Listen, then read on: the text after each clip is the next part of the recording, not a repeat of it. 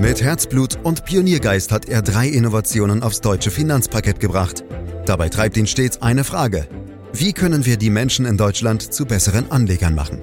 Karl Matthäus Schmidt, Vorstandsvorsitzender der Quirin Privatbank und Gründer der digitalen Geldanlage Quirion. Freuen Sie sich auf Klug anlegen, den Podcast zur Geldanlage. Schaut man dieser Tage regelmäßig Nachrichten oder liest die Zeitung, kann einem fast schlecht werden. Es scheint, als gäbe es nur noch Katastrophen, Skandale, Kriege und Konflikte und obendrauf noch die Corona-Pandemie, die seit fast einem Jahr bestimmendes Thema ist. Viele Menschen werden vor diesem Hintergrund zunehmend pessimistisch. Alles scheint irgendwie immer schlimmer zu werden. Die Börsenkurse sind dagegen jüngst auf Allzeithochs geklettert und da ist die Frage aus meiner Sicht durchaus berechtigt, wie passt das eigentlich alles noch zusammen? Ich erhoffe mir in diesem Podcast aufschlussreiche Antworten von Karl Matthäus Schmidt, Vorstandsvorsitzender der Quirin Privatbank AG und Gründer der digitalen Geldanlage Quirion und Achtung Spoiler, er sagt, es geht uns so gut wie nie zuvor. Hallo Karl. Hallo Andreas. Karl, aus vielen Podcasts wissen wir, dass du ein optimistischer Mensch bist. Ähm, nicht umsonst sagst du ja auch, es geht uns so gut wie nie zuvor. Aber woher kommt dieser Optimismus? Ist das eine Frage von Elternhaus und Erziehung? Ja, ich glaube schon, dass es am Ende das Elternhaus ist. Mein Vater hat mich da tatsächlich geprägt. Äh, klar hat man immer seine dunklen Momente, aber ich muss sagen, mein Vater hat auch äh, nach den größten Schicksalsschlägen immer so seine positive und lebensbejahende Grundeinstellung äh, zur Welt bewahrt. Und äh, das habe ich irgendwie so so angenommen. Und ich habe auch gelernt, dass irgendwie so neugierig zu sein, was in der Welt stattfindet das hilft immer aus meiner Sicht. Schauen wir uns die aktuelle Nachrichtenlage an, Karl. Wir haben Corona, ich habe es eingangs erwähnt, und schleppende Impfungen. Wir stecken in einer tiefen Rezession, in der die Arbeitslosigkeit durch ein dauerhaftes Kurzarbeitergeld kaschiert wird. Wir sehen zumindest zeitweises politisches Chaos in den USA und auch in Europa. Da ging es die vergangenen Wochen ja auch mit der Regierung hin und her. Also es gibt immer wieder Instabilitäten und die Liste ließe sich sicherlich beliebig fortsetzen. Karl, verzeih mir, aber ist dein wirklich geschätzter Optimismus hier nicht nur eine Art Zweckoptimismus? Also Andreas, da liegt ein Missverständnis vor. Ich bin zwar grundsätzlich Optimist, aber definitiv kein Zweckoptimist. Mir geht es nur darum, dass auch die positiven Dinge gesehen werden sollten. Und ich will gar nicht über die vielen Krisenherde äh, der Welt hinweg diskutieren oder kleinreden. Von diesen Themen dürfen wir uns auch nicht abwenden. Aber wir sollten unseren Blick nicht nur darauf richten, was es noch zu tun und zu verbessern gibt, sondern auch darauf, was wir schon erreicht haben. Schließlich haben wir ja auch schon viel erreicht und äh, das ist doch kein Zweckoptimismus, die bereits erzielten Erfolge auch zu sehen. Denn dies gibt erst dann die Kraft und Motivation für weitere Verbesserungen zu kämpfen. Hm, ich habe hier und da auch gehört und ich, ich spüre, das geht bei dir so auch in die Richtung, dass es vielleicht gar nicht so sehr viel mehr Krisen als früher gibt, sondern es gibt einfach nur schlichtweg mehr Medien, auch Social Media, wo sehr schnell, fast in Real-Time berichtet wird. Also, dass es eine Art Informations-Overkill gibt. Äh, wie bewertest du diese Entwicklung? Ja, es geht schon in diese Richtung. Ich glaube, dass es zwei Gründe dafür gibt, dass das früher war alles besser Gefühl so verbreitet ist. Erstens wird die Vergangenheit grundsätzlich rosiger eingeschätzt, als sie tatsächlich war. Und dies äh, scheint mir eine äh, tief in der menschlichen Natur zu liegen und wenn du so willst, vielleicht auch irgendwo so eine äh, menschliche Überlebensstrategie wenn ich da auch an mich selbst denke, an meine äh, Militärzeit oder Militärdienste, die ich abgeleistet habe, heute erinnere ich mich an Kameradschaft, an meine kleinen Heldengeschichten. Und damals war das für mich einfach nur ähm, jegliche Freiheit äh, wurde mir irgendwo genommen. Also ich fand damals gar nichts positiv, wie ich dabei war. Und so gibt es natürlich auch im Großen Beispiele, an die man sich kaum erinnert. Zum Beispiel 1960, also rund vor 60 Jahren, sind in China zwischen 20 und 80 Millionen Menschen als Folge des großen Sprung von Mao, also den Sprung von der Landwirtschaft in die Industrialisierung, verhungert. So, und der Normalbürger hat davon nichts bemerkt und das ist natürlich heute komplett äh, undenkbar. So, und der zweite Grund, und du hast es schon eingangs gesagt, der ist nämlich neu. Das ist nämlich ein Informationsoverkill äh, gibt, wie du das nennst. Jeder einzelne von uns hat heute Zugang zu ungleich viel mehr Informationen, als es beispielsweise vor 30 Jahren noch der Fall war. Und das ist irgendwo positiv, weil so Vorfälle wie in den Beispielen genannt haben, äh, nicht mehr geheim gehalten werden können. Andererseits besteht eben die Gefahr, dass wir viel zu viel äh, Informationen haben und äh, am Ende daran ersticken.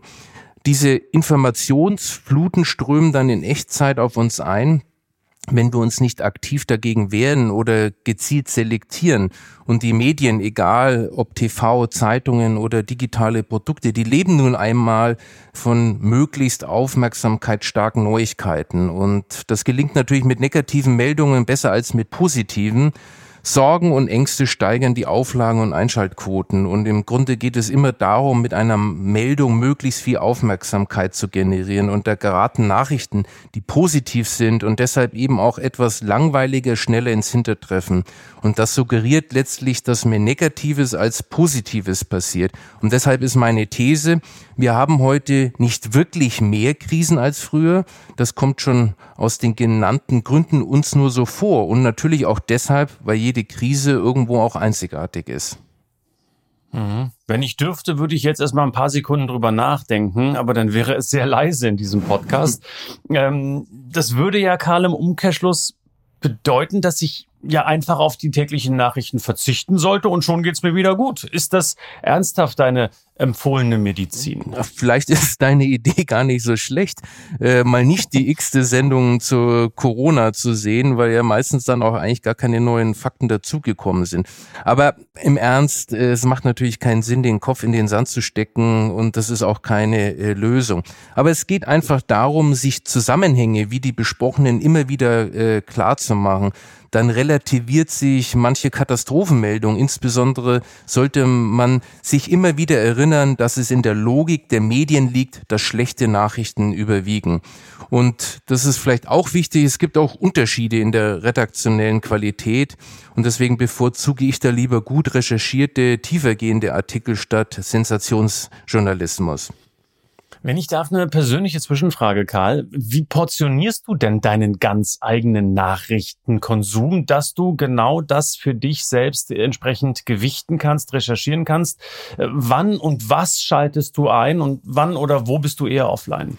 Also ich gebe schon zu, dass ich irgendwo früher ein Nachrichtenjunkie war und wirklich wahnsinnig viel gelesen habe. Und so ein bisschen bin ich das immer noch. Aber manchmal, wenn man zum Beispiel im Urlaub ist und äh, man weniger äh, konsumiert und man kommt dann zurück und stellt dann fest, ach, so viel habe ich eigentlich doch nicht verpasst, dann merkt man schon, äh, dass ein bisschen Reduktion auch manchmal hilft, äh, manches gelassener zu sehen. Also ich selber lese wirklich äh, schon seit eh und je gerne äh, Spiegel und die, die FAZ, das Handelsblatt, äh, auch mal den Gabor Steingart. Und dann äh, versuche ich schon auch bei Themen, die mich wirklich interessieren, ausgewählte, tiefere äh, Blogs zum Beispiel von Journalisten zu lesen, was ich zum Beispiel jetzt auch äh, rund um die Corona-Krise gemacht habe. Hm, gilt das eigentlich auch ähm, für die Börsenkurse? Also ähm, zwischendurch immer mal wieder abschalten zu können und auch zu müssen, um die Tageskomik nicht ertragen zu müssen? ja, also da gebe ich dir vollkommen recht. Also da macht es Sinn, mal in Urlaub zu fahren und den Kopf in den Sand zu stecken.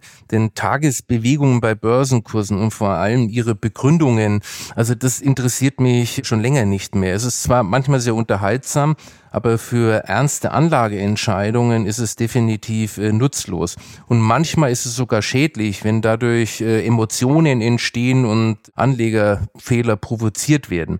Ausnahmen sind äh, sicherlich solch extreme Phasen, wie wir sie im ersten Quartal des letzten Jahres gesehen haben. Also da konnte ich auch nicht anders, als täglich äh, zu gucken, wie sich die Kurse entwickeln. Ich wollte einfach wissen, wann hoffentlich das Elend äh, endlich aufhört dass die Kurse dann so stark und so schnell wieder nach oben gedreht haben, hat mich natürlich besonders gefreut, weil dies ja letztendlich auch unsere Anlagestrategie stützt, die diszipliniertes Durchhalten auch bei starken Kurseinbrüchen vorsieht.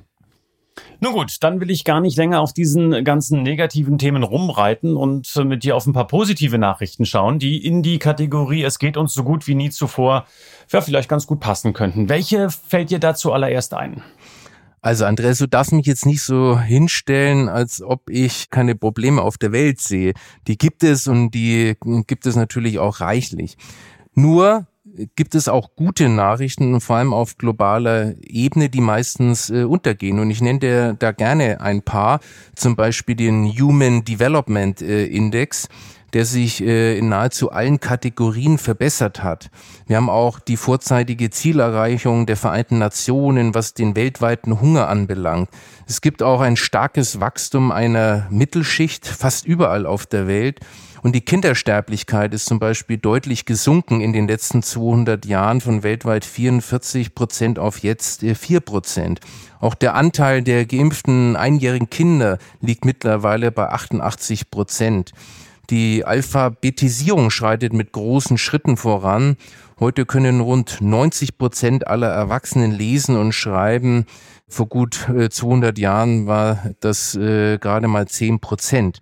Also es gibt, äh, das ist vielleicht auch wichtig zu wissen, Umfragen, wie einzelne Nationen die Entwicklung der Welt sehen.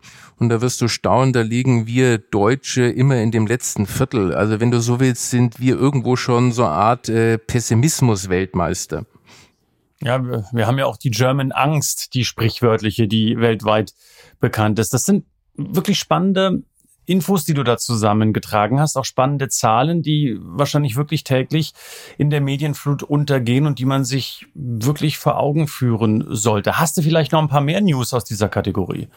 Na klar, äh, gibt noch eine längere Liste, aber was, äh, glaube ich, ganz schön auch mal zu empfehlen ist, ist, wenn du Hans Rosling äh, googelst und dir seine Videos anschaust oder er hat auch ein Buch geschrieben, äh, Factfulness, äh, was so ein bisschen hilft, sozusagen all die Dinge besser auch äh, einzuschätzen. Aber wenn du jetzt wirklich noch Fakten willst, äh, ich habe schon noch paar, zum Beispiel einen großen Fortschritt gab es auch beim Zugang zu Wasser aus geschützten Quellen. Heute haben 88 Prozent aller Menschen diesen Zugang. Das war 1980 äh, die Zahl zum Beispiel 58 nur. Es ist auch so, dass der Anteil der Erdoberfläche, die als Naturschutzgebiet oder als Nationalpark ausgewiesen ist äh, stetig gestiegen von praktisch null auf mittlerweile 15 Prozent. Ja, also Alphabetisierung, Wasserversorgung, Kindersterblichkeit, alles ja wirklich richtig und wichtig, aber es ist mir ehrlich gesagt ein bisschen zu sehr im historischen Kontext. Also du schaust sehr, sehr häufig zurück auf das, was früher war. Wo siehst du denn gute Nachrichten im Hier und Jetzt, Karl?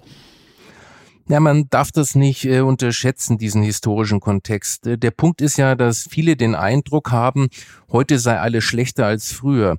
Aber ich will natürlich nicht ausweichen, wenn du nach einer aktuell guten Nachricht fragst. Und als erstes fällt mir natürlich der Corona-Impfstoff ein, der ja wirklich in einer sehr kurzen Zeit entwickelt wurde und dazu auch noch in Deutschland. Klar, gibt es Probleme und es wurden Fehler gemacht. Die Impfungen müssen ja viel schneller gehen. Äh, warum haben wir die gefährdeten Gruppen nicht schneller geschützt? Oder man kann natürlich sich auch fragen, ob die Schulschließungen oder die drastische Kontaktbeschränkungen für jüngere Kinder, ob das irgendwie irgendwo eigentlich überhaupt alles sinnvoll ist. Aber äh, ich mag zurückkommen. Es war am Beginn der Pandemie völlig undenkbar, dass man den Impfstoff so schnell entwickelt. Da war tatsächlich von ganz anderen und längeren Zeiträumen die Rede und jetzt haben wir den Impfstoff nach etwa neun Monaten und die Impfungen sind gestartet. Also das finde ich schon äh, wirklich eine gute Nachricht. Mhm.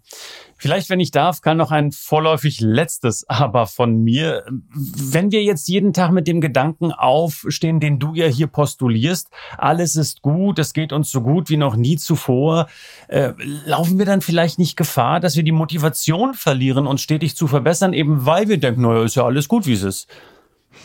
Also du fragst, ob wir Deutschen zu viel Optimismus haben, dass es sogar gefährlich wird. Also Andreas, äh, die Gefahr halte ich in Deutschland definitiv äh, für nicht gegeben. Äh, ich finde, dass wir in Deutschland eher den Hang haben, alles schlecht zu reden. Und zum generellen Pessimismus vielleicht eine kleine Geschichte dazu, die ich vor kurzem mal gelesen habe. Da hat irgendein Manager gefragt, wo ist der Unterschied zwischen Deutschen und Amerikanern liegt wenn äh, jemand ein innovatives, elektrisch betriebenes Fahrzeug mit 1000 Kilometer Reichweite präsentieren würde und es würde die Radkappe fehlen, dann würden in Deutschland alle darüber lachen, dass die Radkappe fehlt und sich aufregen und nur darüber sprechen. In der USA dagegen würde wahrscheinlich schon die Präsentation einer Radkappe reichen, um alle äh, zu begeistern. Also zu viel Optimismus, das ist, glaube ich, wirklich nicht in Deutschland eine Gefahr, eher äh, zu viel Pessimismus. Und vielleicht sind wir auch ein bisschen schon satt in Deutschland, insbesondere auch im Verhältnis zu aufstrebenden Nationen die haben aus meiner Sicht tatsächlich mehr bis nach oben zu kommen und Wohlstand zu generieren. Aber vielleicht mal ganz allgemein formuliert, die Menschheit hat seit Zehntausenden von Jahren die Motivation zur stetigen Verbesserung der Lebensumstände nicht verloren. Daran wird sich aus meiner Sicht auch nichts ändern. Es geht auch im Grunde gar nicht in erster Linie immer nur um einen größeren Wohlstand, zumindest mal in den weiterentwickelten Nationen. Der Drang zu forschen und alles weiterzuentwickeln ist genetisch angelegt. Dass damit ein stetig steigender Wohlstand einhergeht, könnte man schon fast als einen erfreulichen Begleitumstand ansehen. Und die Marktwirtschaft ist nun mal die beste Organisationsform, um das weiter anzustacheln, trotz aller Unkenrufe. Karl, du hast jetzt zu unserem heutigen Thema vor einiger Zeit mal einen Beitrag für dein öffentliches Tagebuch geschrieben. Ich habe da auch gerne reingeschaut. Und ähm, ich weiß, dass es darauf sehr, sehr viele Reaktionen gab, genau auf diesen Eintrag. Waren die jetzt eher positiver oder negativer Natur? Kannst du dich vielleicht an ein paar Zuschriften erinnern, ja, die dir besonders in Erinnerung geblieben sind?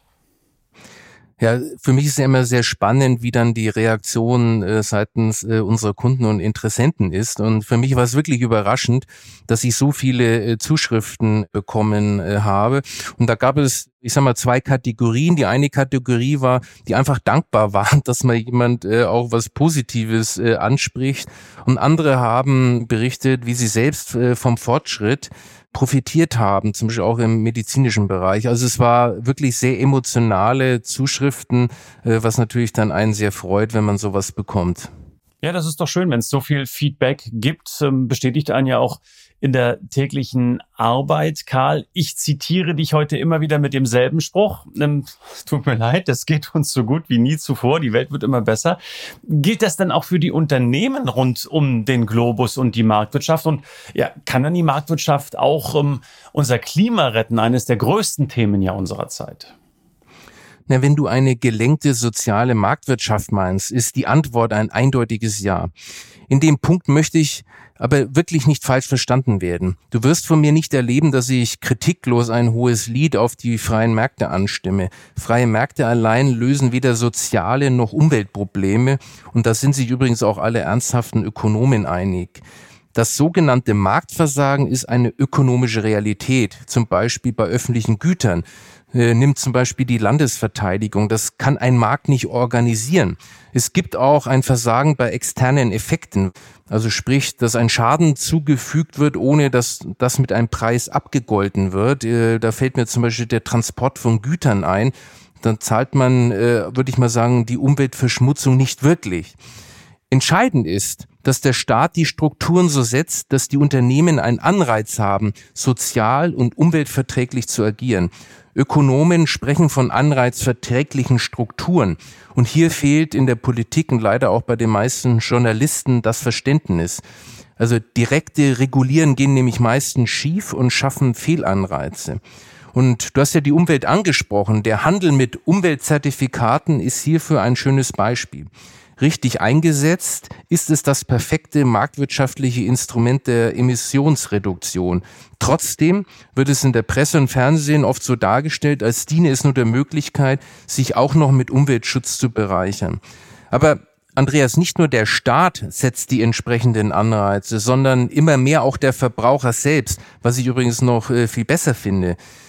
Zunehmend aufgeklärte Konsumenten sind ökonomisch und ökologisch sensibilisiert und sie konzentrieren eben ihre Nachfrage verstärkt auf nachhaltige Produkte und Dienstleistungen und dabei spielen eben sogenannte ethische und soziale Aspekte eine immer wichtige äh, Rolle. Und das ist übrigens auch bei uns so. Äh, unsere Vermögensverwaltung, die nachhaltig äh, ausgerichtet ist, äh, ist momentan die stärkst wachsende Vermögensverwaltung, die wir haben. Also der Verbraucher kann auch schon zusammen mit seinem eigenen Verhalten äh, die Wirtschaft lenken.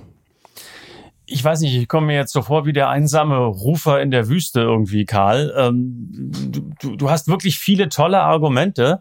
Äh, auch jetzt hier zu diesem Thema Marktwirtschaft und Unternehmertum, ich kann die sogar auch nachvollziehen, muss ich ehrlich sagen. Aber irgendwie finde ich trotzdem, dass du wieder ein Stück weit zu optimistisch bist. Also ich versuche es jetzt noch mal letztes Mal. Was ist beispielsweise mit BP und der Ölkatastrophe im Golf von Mexiko? Was ist mit dem Dieselskandal von VW? Mit den mutmaßlichen Betrügereien von Wirecard und mit den zahlreichen Verfahren gegen große Banken?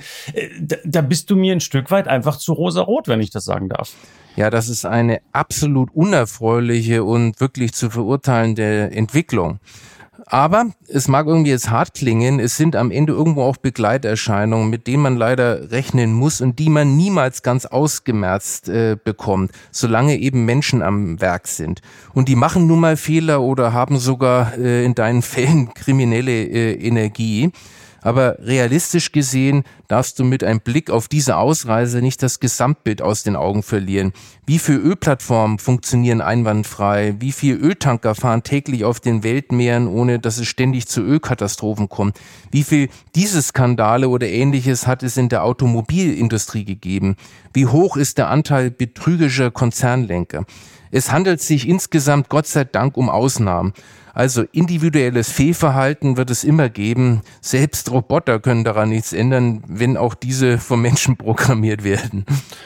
Okay, Karl, ich gebe auf. Also ich will dich ja auch nicht bekehren, ja, äh, und ich will ja auch hier nicht als Pessimist äh, reingehen oder rausgehen aus diesem äh, Podcast, äh, sondern wirklich versuchen auch einen realistischen Blick auf ja diesen scheinbaren Widerspruch zwischen den optimistischen und den pessimistischen Prognosen und auch Realitäten zu wagen. Und weil wir ja hier bei Klug anlegen sind, möchte ich und muss ich natürlich mit dir auch auf die Börse schauen. Also äh, muss man so denken wie du? Braucht es diesen Grundoptimismus, um langfristig erfolgreich an der Börse zu sein?